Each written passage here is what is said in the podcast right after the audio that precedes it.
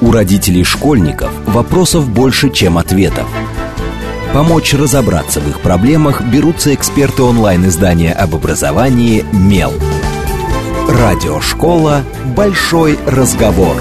Программа предназначена для лиц старше 16 лет. Добрый день, в эфире радиошкола. Это совместный проект радиостанции «Говорит Москва», интернет-издание об образовании и воспитании детей «Мел». У микрофона сегодня я, Надя Попудогла, главный редактор «Мела», а в гостях у меня Ольга Ярославская. И те, кто еще не знает, кто э, какую позицию сейчас занимает Ольга, должны прислушаться, потому что это пост уполномоченного по правам ребенка в городе Москве. И э, я хотела сказать добрый день, Ольга. Здравствуйте, Надя. И я хотела вас поздравить с назначением. С другой стороны, назначение, ну вот по моим меркам, медичка было уже достаточно давно, поэтому будем говорить уже как о состоявшемся факте. Тем более, мне кажется, что вот мы просто с Ольгой уже встречались на мероприятиях, вы уже погрузились во всю жизнь, связанную с миром детства, семьи, детских прав и не только. Потому что, на самом деле, когда, мне кажется, когда мы говорим о правах ребенка, это, по сути, затрагивает все стороны нашей жизни, ровно так же, как если мы говорим глобально о правах человека. Совершенно верно. А, но при этом, когда мы опять же говорим про нарушение прав, вот очень сложно всегда как-то попытаться сформулировать, что же такое нарушение прав ребенка и где во всем этом место уполномоченного. Мне кажется, что даже большинство родителей, ну, мы понимаем какие-то очевидные вещи, когда Э, мы понимаем какие-то бытовые вещи, но если попытаться именно сформулировать, посмотреть на вот эту вот нашу историю про права ребенка в Москве как-то систематически, то что это, в общем, такое? С чем сталкивается ваш аппарат чаще всего? А, ну, во-первых, спасибо большое, Надя, что мне дали такую площадку а, медийную для обсуждения таких важных вещей, как права ребенка, потому что мы очень хорошо понимаем, как взрослые, что такое права наши, но очень часто, как взрослые, опять же, забываем, что у ребенка есть права. Ну, прежде всего, они, конечно, а, все абсолютно перечисленные в, кон, ну, в Конституции, в Конвенции по правам ребенка. Мы точно сегодня не будем это цитировать, а на бытовом уровне попытаемся разобраться, что такое и зачем вообще нужно защищать права ребенка, и зачем вообще нужно полномоченный по правам ребенка. Понятно, что а, ко мне действительно чаще всего обращаются родители – чаще всего обращаются родители, но, к сожалению, используют инструмент уполномоченного не для защиты своих прав, а для решения тех вопросов, которые они не могут решить с исполнительной властью. Чаще всего это а, устройство ребенка в детский сад, перевод из школы в школу, как бы это ни было парадоксально. А, чаще всего, что это, ну, например, когда разводятся родители и э, ребенок э, определен суд дом уже а, его место проживания с одним из родителей, другой родитель не согласен, и, пожалуйста, измените решение суда. А, следу... И они верят свято, что уполномоченный имеет право раз... Э, суд вообще отменить решение суда. Следующее, невыплата алиментов то есть это тоже... То есть на самом деле самое большое количество обращений ко мне идет именно от родителей, семейных отношений, когда идет какой-то конфликт. И здесь очень часто мне приходится выступать таким э, медиатором для того, чтобы регулировать эти конфликты. И больше скажу, что я даже встречаюсь иногда с семьями для того, что в интересах ребенка. То есть я начинаю, я занимаю позицию ребенка, несовершеннолетнего, и чаще всего человека маленького, который в принципе ничего не может еще сказать, потому что ничего не понимает. Он любит маму и папу, и все. Больше он ничего никому не должен. Вот. А родители очень часто ну, ну 80% обращений как раз о том, что я считаю, что когда родители ко мне обращаются по отмене э, судебных решений и так далее, что они, в принципе, уже нарушают права ребенка, потому что они не могут договориться. Очень часто родители забывают, что э, ставя на, в своих семейных отношениях, когда они взрослые люди, которые пережили э, любовь, которые скрепили себя узами брака, которые родили этого ребенка, они должны их априори его любить. Но когда идет конфликт, они забывают о том, что было в их жизни прекрасная светлая весна, они только сейчас погружаются в эту черную муть развода, деления имущества, и ребенок, к сожалению, очень часто становится вот этим же одним из, к сожалению, имуществ, которые надо поделить.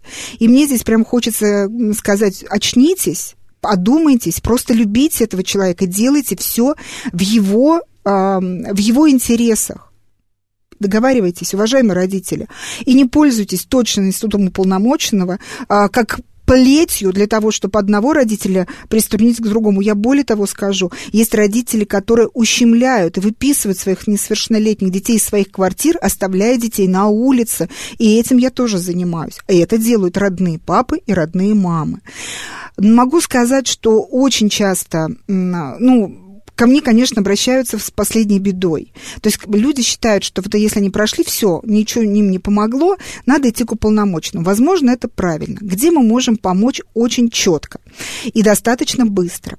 Когда идет межведомственное взаимодействие. Когда, например, идет э, решение проблемы конкретного ребенка, а, стоит на решение а, межведа, Департамент соцзащиты, департамент образования, департамент спорта, а, департамент транспорта, обеспечения э, каким-то... Там... И когда всем надо договориться. Да, и вот когда надо всем договориться, вот этой вот этой площадкой становится уполномоченной, потому что тут же моментально все понимают проблему, вот конкретную проблему мы берем, и мы ее тут же решаем.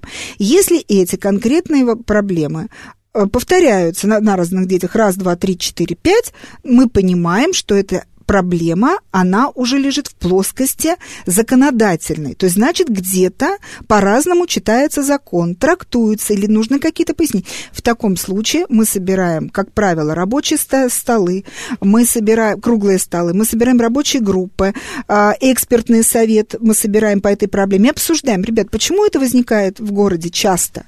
Давайте подумаем. Ага, вот здесь не хватает, здесь, оп, пошла законодательная инициатива. То есть здесь я тоже выступаю как модератор, центр, но уже с исполнительной властью, не просто с личностными отношениями в семье. Ну да, вот и тут получается, что да, уполномоченный, вы уже сказали, да, это вот такой модератор, медиатор, то есть э, человек, который помогает э, найти какое-то решение. Но э, многие родители все равно верят, что уполномоченный может прийти и сказать, так, вот типа вот есть решение суда, действительно, я его отменяю там своей властью, вот полномочия власти какие-то уполномоченного есть, или все-таки вы только вот этот самый медиатор? Нет, я правозащитник. Я правозащитник детей. Я не отменитель, я не, не судья, я не э, каратель, я не пряничный домик. У меня есть один документ. У меня есть права ребенка. Мне нужно в каждой конкретной ситуации понимать, что ребенок не страдает. А, можно использовать меня по-разному.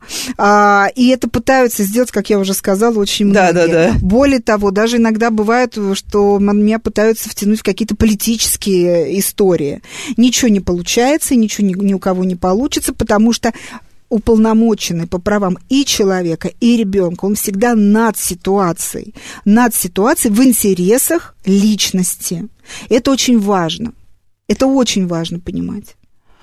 А вот если посмотреть вообще, кто чаще всего, ну понятно, что да, родители, а помимо родителей, опекунов, кто-то еще идет к, к полномочному за решением каких-то детских проблем. Ну, например, мы часто говорим, что ну кто у нас, например, самый уязвимый, да, традиционной категории. Мы знаем, что часто это бывает, что очень часто нарушают права детей из детских домов. Это, ну, такая общая медийная история что, ну, много мы слышим о нарушении. Вот совсем недавний конфликт, например, э, связанный с то, что писала у себя Лида Маниава об устройстве ребенка в школу. Вот это кейс детей с э, особенными потребностями, которые при этом мы постоянно говорим, что должны быть включены в общий образовательный процесс, ну, поскольку мы идем по инклюзивному пути развития, он у нас уже заложен в нашу общую траекторию. То есть вот кто помимо родителей, и, может быть, да, что-то вот еще про вот эти кейсы, связанные с детьми из детдомов и детьми с особыми с особыми возможностями. Да, с особыми возможностями здоровья. Да. Надь, а, я бы хотела вот о чем поговорить. Вот мне кажется, что у нас очень часто мы в плену находимся стереотипов. Вот если, например, я давно в, в системе э, работаю с детьми, ну, даже могу сказать, что даже не могу посчитать, даже, честно говоря, сколько лет. Примерно но... как я не могу посчитать, сколько я работаю в медиа и всегда ошибаюсь. Но, да, понимаете, в свое время я просто, ну, расскажу, что я была начальником отдела городской инспекции а, еще во времена Любовь Петровны Кезиной, и под моим, мои подведы это были детские дома и все а, школы надомного обучения. Тогда они все все находились под системой образования, они еще не были переданы в соцзащиту. И я как раз попала на тот момент, когда вышло постановление о передаче. И мы анкетировали всех до единого ребенка, мы, вот, кто находился на территории Москвы, для того, чтобы соцзащиту... И я не выдержала просто морально это все.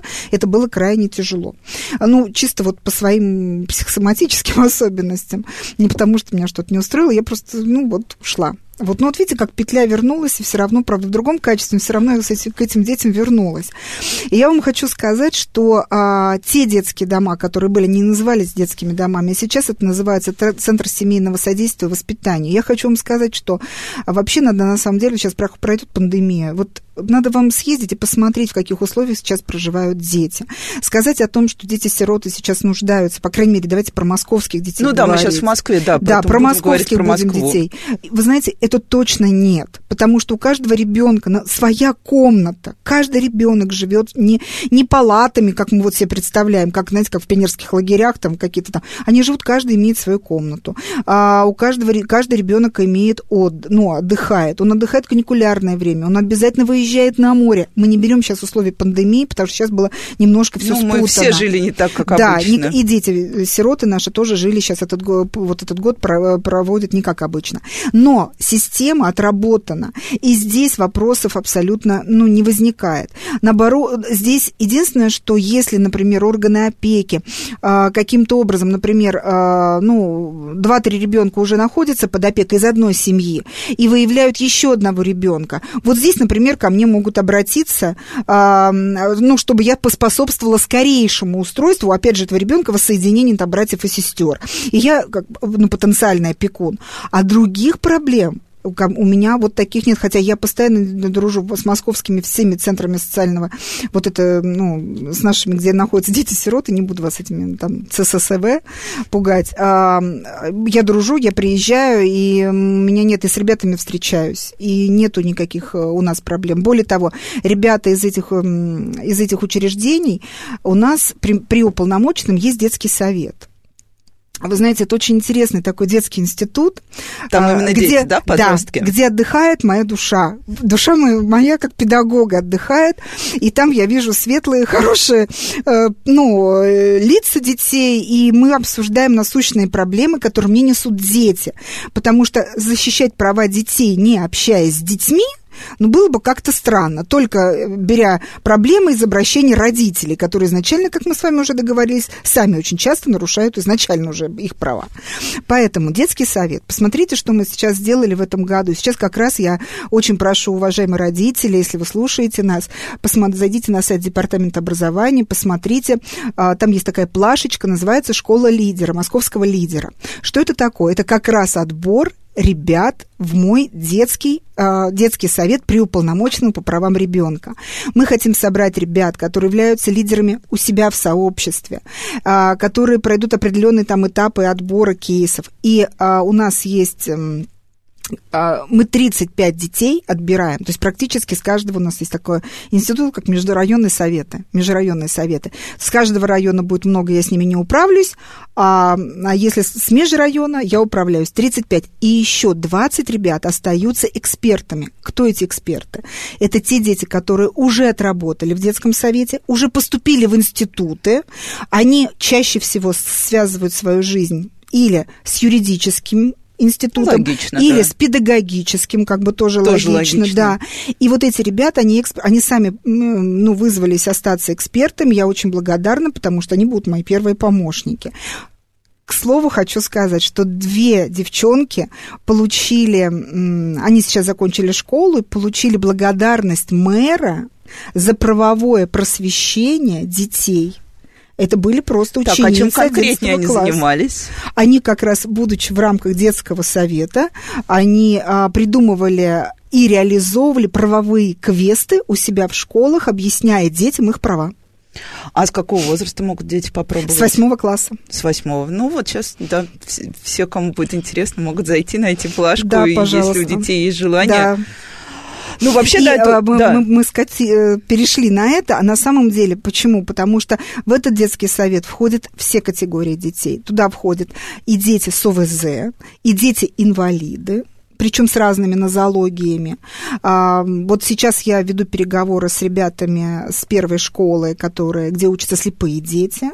А, вы знаете, что в этом году у нас победа, у нас эта школа вошла, ну, в, вошла в лучшие школы по рейтингу, потому что дети, ребенок, будучи слепым, стал, вошла в сборную, всероссийскую сборную по, олимпиа, по олимпиаде. Да, мы даже делали интервью с этой девочкой, можно вот, найти на меле. Вот, да, совершенно верно. Это, это, это большая удача, это лишний раз говорит о том, что эти дети вовлечены в социум, и они могут, быть, они могут принести огромную пользу человечеству и обществу. Вот, поэтому вот мы надеемся, что кого-то они делегируют, и мы этих ребят тоже возьмем в детский совет.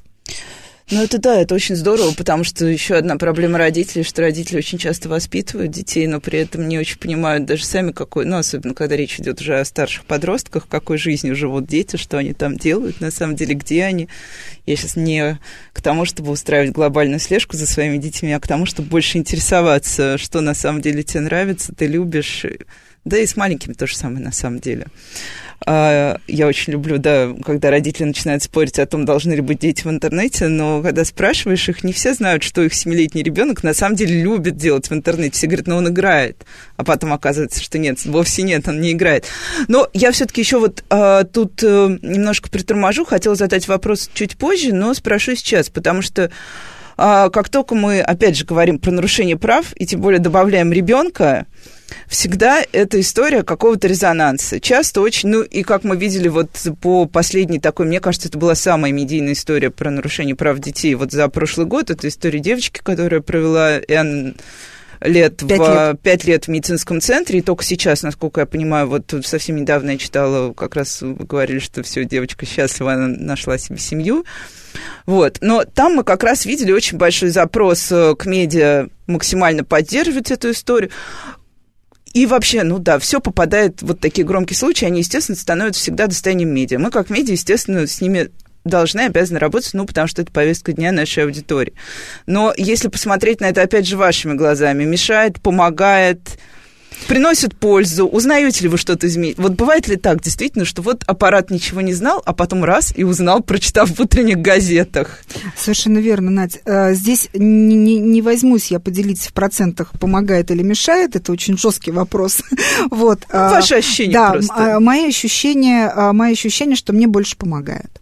А, узнаю ли я от э, журналистов о чем-то? Да, узнаю. И более того, я считаю, что это хорошо. И если журналист журналист, э, узная, узнавая что-то, звонит мне на телефон и говорит, Ольга Владимировна, вот то-то, то-то, то-то, давайте, ну, подключайтесь, нам нужно быстрее комментарии. Вовлекайтесь, слушайте, это замечательно. Если у меня группа СОС э, со всеми исполнительными э, органами власти есть, потому что следом идет сразу СОС во все исполнительные органы власти, и тут же, ну, в основном это, конечно, Следственный комитет, потому что, как правило, это прежде всего Следственный комитет, это, это не не социальные институты. То есть, когда горит, когда что-то происходит, ну, как СОС, вот как я сказала, это чаще всего это полиция, это Следственный комитет, это прокуратура, это угроза жизни. То есть здесь не а, департамент образования, соцзащиты, здравоохранения, это потом. А сначала это вот то, что, то, что экстренно. И, безусловно, я очень благодарна как журналистам, так и коллегам из этих ведомств, потому что мы на, на прямой связи 24 на 7. И журналисты, кстати, тоже не стесняются, 24 на 7 мне все пишут. Ну, это очень приятно слышать, потому что все журналисты знают ведомства, в которые ты иногда пишешь в понедельник, а в пятницу печально проверяешь почту и понимаешь, что тебе даже не сказали «Привет, мы получили ваше письмо», ну или там «Добрый день», готовим Нет, комментарии а, и Надя, так далее. более того, я скажу, что это телефонная связь, это не, даже не, не почта. Все, это супер бинго. Я больше всего люблю телефонную связь, люблю звонить, мне кажется, что... А, но вы затронули еще одну, а, мне кажется, вот сказали про журналистов, и вы еще про девочку затронули а, я не сказала, а мешают ли журналисты. То есть мы на хорошей ноте, что помогают, да. а вот о том, что мешают, давайте тоже про это проговорим. Почему? Потому что очень часто, ну вот, например, знаете, мне, э, ну, я, ну, я сержусь, я правда, ну, я же тоже человек, я тоже, я чиновник, как кажется, но в то же время я же человек. Ну, например, вот как бы пошло к первому сентября, Идет дело к первому сентября. Понятно, что все там с, с какого-то отдыха начинают подтягиваться. Что делают журналисты? Они начинают доставать из рукавов старые истории, давно отработанные. Май, июнь, уже принято решение, уже все отписали. Нет, они достают и начинают это преподносить в паблике, что это только сейчас все случилось. Вот только 25 августа по 1 сентября на эту неделю вот это случилось, вот это случилось, вот это. Слушайте, вот вот это, конечно, ну, я считаю, что а, здесь вопрос, ну, конечно, человеческого какого-то гражданского, гражданской ответственности, человеческой совести. Если что-то действительно происходит здесь и сейчас, это надо решать. Но если вы к первому сентября начинаете доставать уже давно решенные вещи и преподносить их как вновь открывшиеся, мне кажется, что это очень некрасиво. Здесь я начинаю злиться и ругаться. Ну, я ругаюсь с журналистами иногда тоже. Да бывает. нет, мне кажется, это нормально. Главное, чтобы все разговаривали, чтобы однажды договориться. Нет, ну... Это лучше, чем молчать. Нет, да. Но я считаю, что... То есть я играю открыто, я играю честно, и это с этих... Если у людей есть мой номер телефона, а у них у всех большинство есть мой номер телефона, я считаю, что использовать меня в черную, чтобы я... Я же потом все равно пойму, что это старая история. Но зачем требовать с меня комментария давно прошедшего, я не понимаю. Поэтому вот это я бы вот мне это не нравится. А, вопрос по девочке, которая а, была в центре Куцера. Я хочу вам сказать, что а, тоже, ведь ее очень растянули во времени. Решения все были приняты, там шли апелляционные жалобы, там то-то. Решение было принято, но журналисты не отпускали эту тему очень долго. И в итоге все равно они продавили. Я, например, была категорически против, чтобы показывали новую семью девочки, показывали, как она живет, в каком доме она живет. Я считаю, что это нарушение прав этого ребенка. Ну, я бы даже не хотела, чтобы кто-то видел, в каком доме мой ребенок живет. Мне кажется, а вы знаете, не очень приятно, как а родитель. Вот продавили журналисты это решение. Вот продавили, что вынуждена была, видно, семья, которая взяла этого ребенка, все это показать. Вот вовремя надо остановиться. И, и вопрос еще доверия. Вот вы сказали, что задавали вопрос о том, что ну вот отношения, на чем их надо строить, когда вы ребенок, когда ваш ребенок сидит в соцсетях, когда почаще заглядывайте в глаза своему ребенку. Вообще все положительное, все хорошее должно строиться на доверии. Доверие между э, детьми и родителями, доверие между родителями и образовательными учреждениями, школами. Если нет доверия, если нет доверия, изначально потенциально заложен конфликт. Поэтому я вот за эти доверительные отношения. Эм, от кого это зависит? От всех участников зависит. И от школ, и от поликлиник, и от родителей, и от детей. Как мы воспитываем своих детей? Научаем ли мы их быть а, а, ну, законопослушными, понимаем ли мы о том, что, например, мы затронули а, соцсети, как дети сидят а, в интернете, и что там делают дети. Ну, уважаемые родители, опять же, у нас законодательство, оно не избыточно, оно достаточно. И там четко, например, написано в законодательстве, что ребенок имеет э, право ВКонтакте зарегистрироваться только после, если мне не ошибается, не, не ошибаюсь, или 12 или 14 14 лет. Там по разным соцсетям разные ограничения. Да, да. но в любом случае нигде нет 6+. По, по статистике, каждый э, выпускник первого класса имеет кон- 90%, прошу, 90% имеет контакт, в, ну, то есть имеет регистрацию в соцсетях. Понимаете, я понимаю, что можем ли мы сейчас вот сказать, да, что это надо закрыть? Нет, нельзя. Уже поздно. Но надо вопрос доверия. А что ребенок? Как ребенок себя в соцсетях ведет? Как он себя там ощущает? Куда можно ходить? Что такое положительный контент? Что отрицательный? Какие там опасности? Кто должен ребенку рассказать? Уважаемые родители, вы должны рассказать ребенку об опасностях в интернете и о том, для чего нужен интернет, для его, его положительных сторонах. Ну и сейчас мы прервемся на короткие новости, и сразу после них поговорим еще, на самом деле, о соцсетях и о детях. С вами Радиошкола, не отключайтесь. У родителей школьников вопросов больше, чем ответов. Помочь разобраться в их проблемах берутся эксперты онлайн-издания об образовании «Мел». Радиошкола «Большой разговор». Добрый день, в эфире снова радиошкола. Это совместный проект радиостанции «Говорит Москва», интернет-издание об образовании и воспитании детей «Мел». У микрофона сегодня, собственно, как и обычно, я, Надя Попудогла, главный редактор МЕЛа. А в гостях у меня Ольга Ярославская, уполномоченная по правам ребенка в городе Москве. Добрый день еще раз, Ольга. Здравствуйте, Надя. А, и мы остановились на том, э, что стали говорить про интернет, что же там дети делают. Э, э, я знаю, что уполномоченные всегда традиционно много занимаются и кибер, ну, я не очень слово киберугроза, оно всегда как, как из фантастического фильма каким, как, какого-то. Кибербуллинг. И кибербуллинг, и киберугроза, ну, в общем, все, что происходит с детьми в интернете. На самом деле, вот э, что вам тоже сейчас, тоже по вашим ощущениям, наверное, больше, чем по статистике, кажется самой такой большой проблемой? То, что маленькие дети в соцсетях, ну, я, например, однажды нашла аккаунт в ТикТоке своей племянницы, ей пять лет, она его завела в тайне на папином телефоне и очень ловко там заливала видео, пришлось долго разговаривать и объяснять, что не все нужно выкладывать в соцсети. Но это, да, это бытовое. Что, в общем, какие там угрозы, на самом деле, главные в интернете, вот если смотреть на них глазами уполномоченного тоже? Буллинг все-таки? Нет, глазами полномоченного э, скажу, подождите, буллинг не самое главное. Я сейчас, э, вы же попросили ранжировать. Э, да, Для меня давайте. самая главная угроза – это о том, что законодательство, оно немножко отстает от, э, от реалий.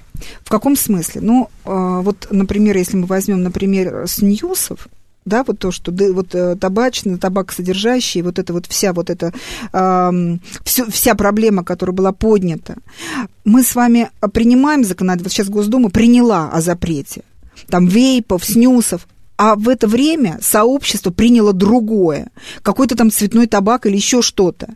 А мы с вами, и это совершенно легально начинается, э, ну, пропагандироваться в интернете. Дети моментально быстро соображают, что это такое. Мы не имеем возможности это блокировать, потому что законодательно нет. Мы опять, дети это все поглощают, пока мы тут эти законы принимаем. Понимаете, мы опять опаздываем. То есть вот в этом плане есть ли у меня рецепт? Нет, пока рецепта нет. Здесь вопрос рецеп... Э, только один, что будьте внимательны, что просматривают какие странички ваши дети, чтобы они не смотрели деструктивный аккаунт. Вот это самая главная проблема, что мы, закон... мы взрослые, опаздываем за вот этим отвратительным каким-то, даже не хочу сказать бизнес-сообщество, чтобы не оскорблять этих людей. Ну, но, это скорее а, даже не бизнес, ну, нет, ну, бизнес. Но, но это же бизнес, но криминальный бизнес. Да, да? давайте, вот, да. да. давайте вот этот, э, мы отстаем от э, того, чтобы блокировать вот этот криминальный бизнес э, в соцсетях. И я вижу угрозу самую большую для нас, для взрослых, как, родителей, да, наша ответственность в этом. А потом я, конечно, хочу сказать, что ну, я уже сказала про соцсети. Через соцсети, когда ребенок, вот вы назвали пример, а, с улыбкой, а на самом деле, вот дети, опять же, когда дети заводят свой аккаунт в соцсетях, абсолютно должна быть а, выработана такая некая информационная гигиена. И вот этой информационной гигиене должны детей научить родители что можно выкладывать, что нельзя, и также объяснить им зону риска. По статистике у нас достаточное количество взрослых людей, стремятся наладить контакт, виртуальный контакт с, не, с несовершеннолетними детьми. Это опасно. Мы же учим детей на улице не уходить с чужими дядями и тетями, не вступать с ними в контакт. Вот то же самое надо делать в соцсетях объяснять это детям. А, должно ли образовательное учреждение, должны ли школы, да, образовательные учреждения в этом принимать участие? Безусловно, должны. Но если это будет делать только школа, боюсь, что результат будет не очень хорошим. Ну, то есть не, не, не таким, какой бы он мог, если бы все вместе понимали, что это, как, как это делать. Более того, по статистике, опять же, вот э, мы очень дружим с Касперским, нельзя, не знаю, можно это как реклама, никак не, не реклама, можно. можно. Мы, мы с ними да. очень дружим, и они вот дают нам эти цифры, они говорят, что есть родители, которые вообще не видят угрозу, а, э, угрозы от соцсетей для своих детей вообще не видят. Я так думаю, что это уже поколение молодых родителей, которые сами не были подвержены этим угрозам, и типа я проскочил, и он проскочит. Ну вот, ну какая-то такая, наверное, логика и такая беспечность некая. Ну, возможно, так и случится, но не хотелось бы рисковать, опять же, э, э, психическим здоровьем ребенка, не дай бог, уже и физическим. Еще тема кибербуллинг. Вот теперь кибербуллинг. Кибербуллинг ничем, в общем-то, не отличается от настоящего буллинга. Это все то же самое, по всем тем же законом развивается, но только в интернет-пространстве.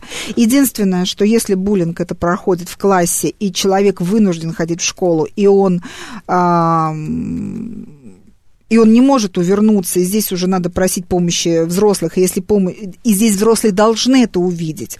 Есть классные руководители, есть просто значимые Ну, взрослые. и в офлайне как-то немножко проще, мне кажется, увидеть. Ты, ты, ну вот, если хороший педагог, он замечает, если у него в классе вдруг что-то вот ну, однажды разладилось, и а, а как ты увидишь в онлайне это, мне кажется, даже больше задача родителей чувствовать, что у ребенка, например, что-то происходит. Ну, помните, мы говорили, Надя, вопрос о доверии вопрос о доверии. И если даже родитель, э, ребенок не, не доверяет родителям, и если он еще и школе не доверяет, и у него нет ни одного важного взрослого, там, э, не знаю, там, тренера, там, где там в дополнительном образовании, да, там, не знаю, старшего там двоюродного брата, неважно, какого-то взрослого, который был бы для него важен. Вот у каждого ребенка должен быть важный взрослый, кому он верит. Это совершенно не обязательно мама и папа. Но если этого взрослого нет, это беда.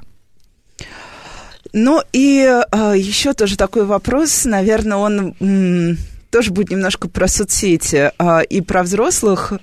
А, я знаю, что у вас есть аккаунт в Фейсбуке, уверена, что у вас, наверное, есть и, как бы, может быть, и в ВК.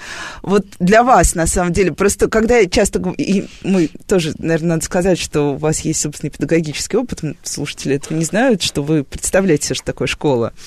А, вы как для себя определяете вот ваше нахождение в соцсетях? Просто учителя, когда мы им говорим, будьте на одной волне с детьми, Говорит, да, вот эти соцсети, они. Ну, мы знаем, что часть учителей именно так к этому относится. Вот как, э, на самом деле, соцсеть в жизни э, и вас как чиновника, и вас как чиновника, а именно уполномоченного, и вас раньше как педагога, например, что это такое? Вот тоже инструмент для понимания происходящего?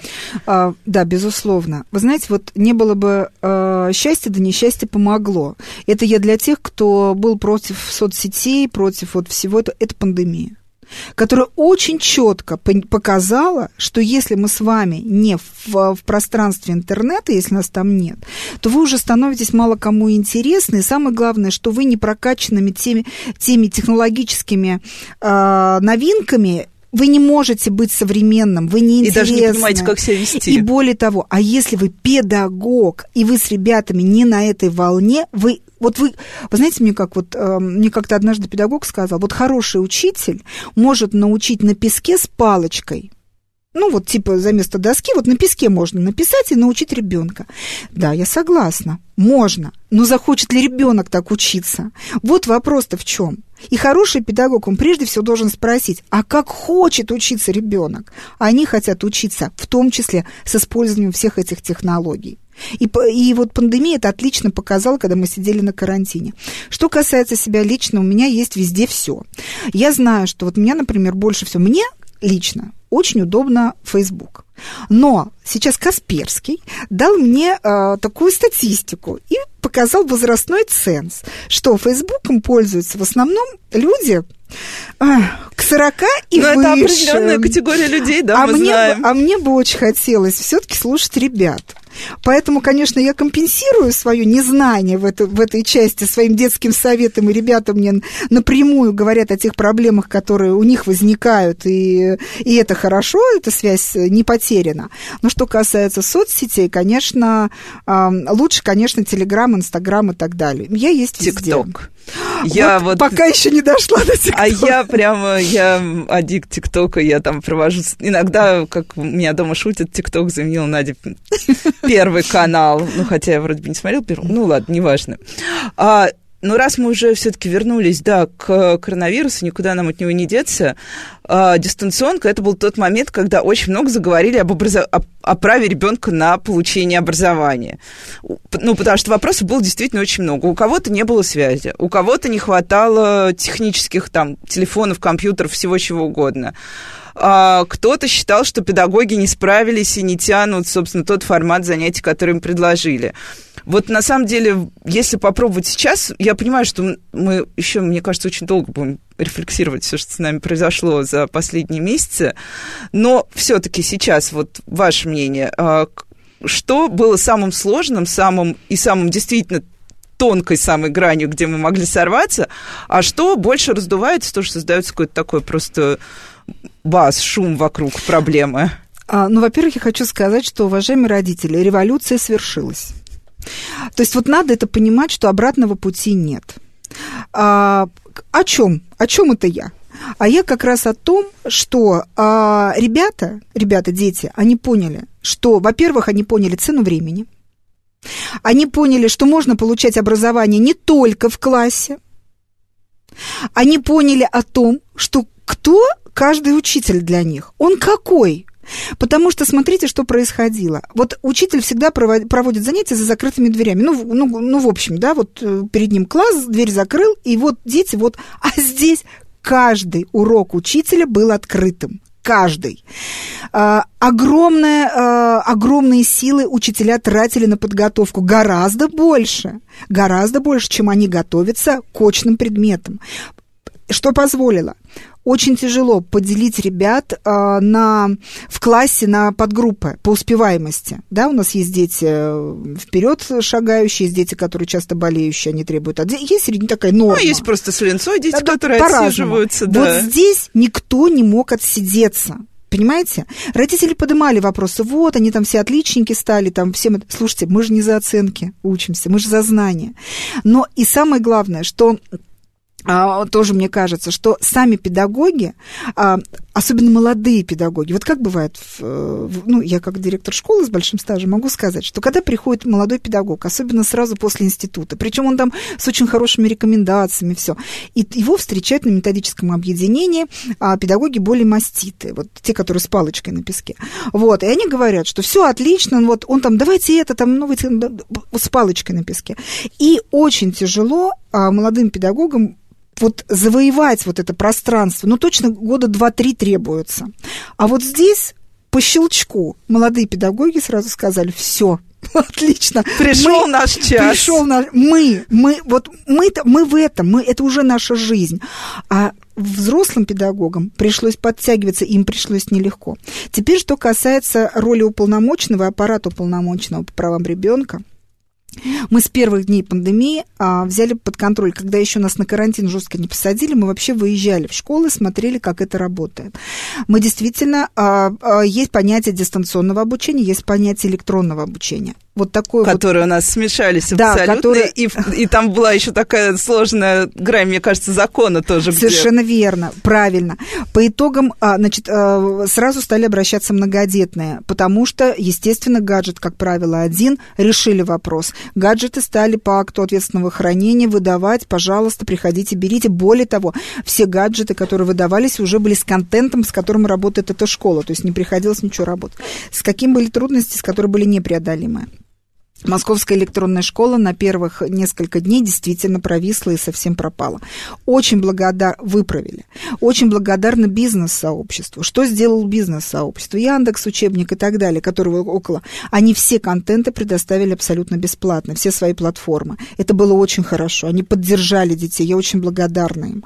А, что еще а, такого? Да, у нас а, пока, когда дети сели на карантин, у нас же с вами есть социально незащищенные незащищенные э, семьи, малообеспеченные, э, нуждающиеся в тяжелой жизненной ситуации находящиеся, а, они получали всегда бесплатное питание. На это уже в городе заложен бюджет.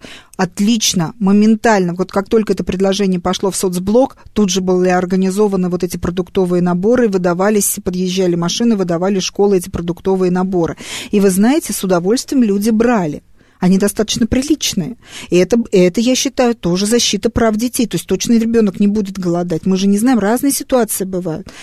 Вот, а, кстати, к слову хочу сказать, что когда мы говорим о том, кто, кто у нас больше всего нуждается, вот я, например, у меня пока еще нет этой статистики, но я этим очень озадачена, мне почему-то представляется, что самая незащищенная сейчас категория детей – это дети, детей студентов. Потому что если мама и папа являются студентами, и если они еще иногородние, и если у них еще проблемы с мамой, с бабушками и сидеть некому, то вот у меня очень большой вопрос, а что они едят? И как они ходят в детский сад, и как и они, как они водят детей сад. в школу. Ну, как правило, они просто бросают. Кто-то один бросает. Да. Как, но это же тоже неправильно, понимаете? Это же тоже неправильно. Поэтому вот а, сейчас вот эту, эту, эту, этот вопрос а, тоже я держу на контроле, так скажем. А, обращались ли ко мне эти родители? Нет, не обращались. Ну, вот Нет, и... не обращались. Вот таких вот студенты не обращаются. Они, видно, сами как-то там. Но по статистике, вот когда я беру, опять же, я смотрю вот э, пособие, которое получают у нас э, дети-инвалиды, да, семья как поддерживается, многодетная семья как поддерживается э, и так далее. Но а, да, у нас есть э, льготы, когда... Не льготы, у нас есть помощь, возможная помощь, когда вы пишете, ну, нахожусь в тяжелой жизненной ситуации. Но это разовая помощь. Понимаете, и здесь вот надо, конечно, ну, подумать нам. Вот мне, вот это моя, это вот, если вот вы меня спросите, какая у тебя задачка ближайшая, вот моя, вот у меня есть задачки, я их тоже решаю, со звездочками. И тут я подумала, что на самом деле, ну, тут, в принципе, да, и про права детей, и про права родителей, и про возможности семей, я, на самом деле, совсем недавно думала об этом, и смотрела и статистику Росстата и так далее, и когда ты складываешь цифры все в одно, ты понимаешь на самом деле, что да, проблема не в каких-то отдельных категориях, проблема в том, что просто есть э, люди, уровень дохода, условия жизни, которых, ну, если мы возьмем даже в Москве, которая считается суперблагополучной, маму, одиночку с ребенком, э, маму работающую, а ребенка ходящего в школу, мы сразу увидим, какой там будет комок проблем, и в этой ситуации права кого-то точно будут нарушены. Либо права родителя на более-менее достойную жизнь, либо права ребенка на его доступ к возможностям. Но это, мне кажется, вообще такая супер большая задача, даже уже не это даже не к уполномоченному, а в целом к нашей жизни и к нашей системе.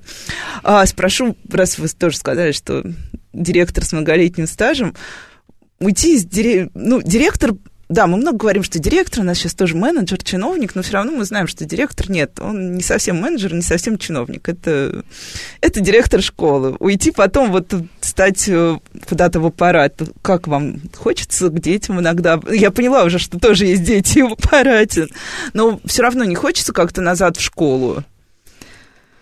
Ой, вопрос на самом деле, Надя, очень сложный, потому что, знаете, вот как точно, мне кажется, бывших директоров все равно не бывает. Да, я поэтому и спрашиваю. Точно. А, у меня есть сложность, э, честно вам скажу, у меня есть сложность в, в моей собственной работе, потому что, ну, во-первых, я чуть больше полугода в этой должности, и многое, не одно десятилетие была директором школы. И поэтому я пытаюсь решить э, вопросы очень часто с точки зрения директора школы. Вот, я хотела как раз спросить, изменился ли у вас вот этот вот угол видения? И я работаю над собой для того, чтобы этот угол видения как можно быстрее изменился.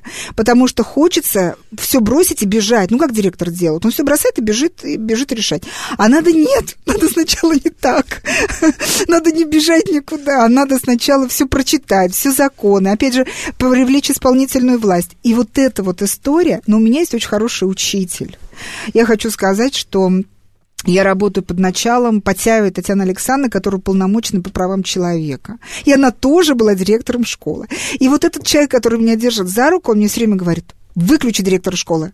Ты теперь уполномоченный по правам ребенка. Прекрати куда-то бегать. Вот решай, сиди, сиди, думай, решай, читай. Вот запрись в кабинете, короче.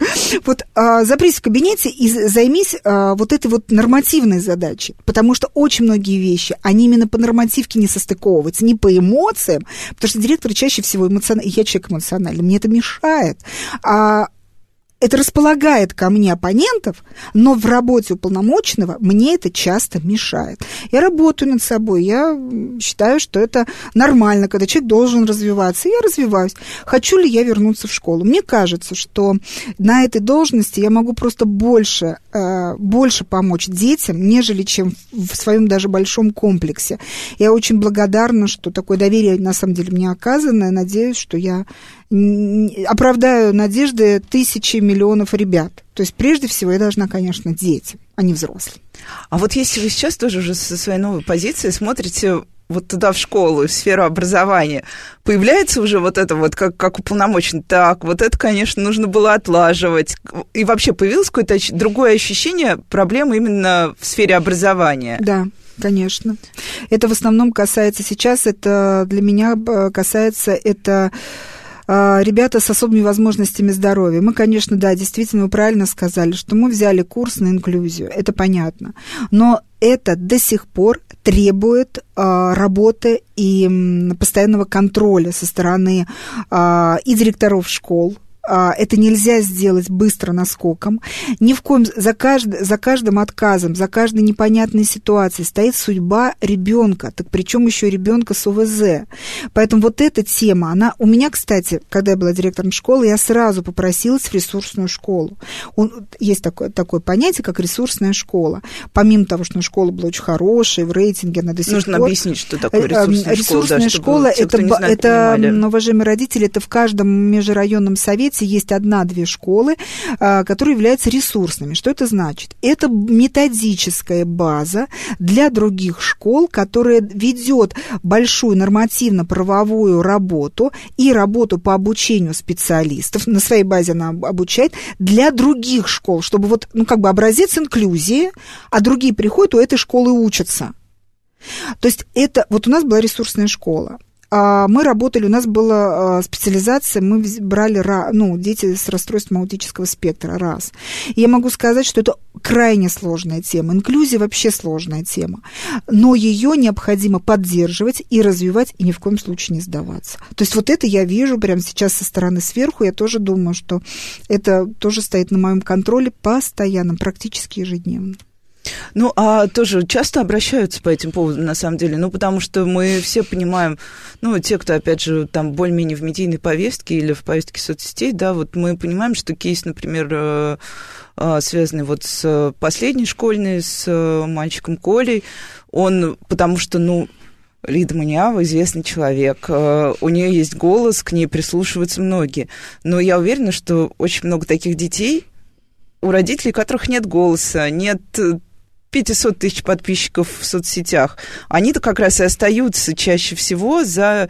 Мы понимаем, с одной стороны, да, что у инфлюенсера они как бы сражаются за всех, но те родители часто даже не знают, что за них кто-то сражается. Они не знают ни прецедентных историй. Они просто тихо смиряются, как вот... Я просто могу судить на своем опыте. Я наблюдала за тем, как э, в детсаду мы одного из наших детей как раз э, было заявлено, что мы инклюзивный сад, у нас появился ребенок как раз сразу тоже, и наши педагоги очень старались, но им не хватало просто понимания и знания того, что они могут делать, в каких ситуациях, ну, до тех пор, пока один из них не был отправлен как раз на обучение и не получил хотя бы минимальное представление о ситуации. Вот, Обращаются ли к вам вот, да, вот такие просто родители? Обращаются, конечно, и много обращаются. И другим я могу сказать, что если вы, у вас есть какие-то сложности, непонимания, обращайтесь. Но, вы знаете, здесь еще есть у меня очень хорошие помощники. Это, конечно, НКО. Я очень плотно работаю. Ну, например, все, все что касается с, с особыми детьми, это, конечно, Юрия Игоревна Камал, это которая возглавляет НКО, вот объединяет всех ребят, которые родители, все это сообщество именно детей-инвалидов и детей с особыми возможностями здоровья. Что касается многодетных, это, конечно, Наташа Карпович. Вот, извините, просто вот да, за, за память. Да, Наташа, со мной такое регулярно да, Наташа случается. Карпович. Вот, я тоже очень благодарна. И вот э, что касается правозащитников, э, то же самое. Есть правозащитники, есть НКО правозащитные, которые, с которыми я на связи, и если я не могу с этим справиться, или они не могут с чем-то справиться, они обращаются ко мне, и мы совместно ищем это решение. Это очень важно, когда у тебя есть помощники. Это очень важно, когда тебя принимает профессиональное, экспертное сообщество, и когда а, ты у родителей тоже вызываешь какое-то доверие, но уважаемые родители, у кого особые, особые дети, этот контроль, этот контроль у меня вот есть. Хочу вас успокоить, я не знаю, порадовать или не знаю, как вы к этому отнесетесь, но об этом я думаю часто и много и работаю над этим.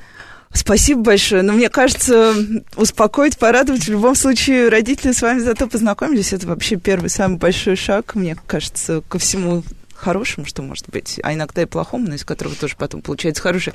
Спасибо большое за беседу. С вами была Радиошкола. До встречи на следующей неделе.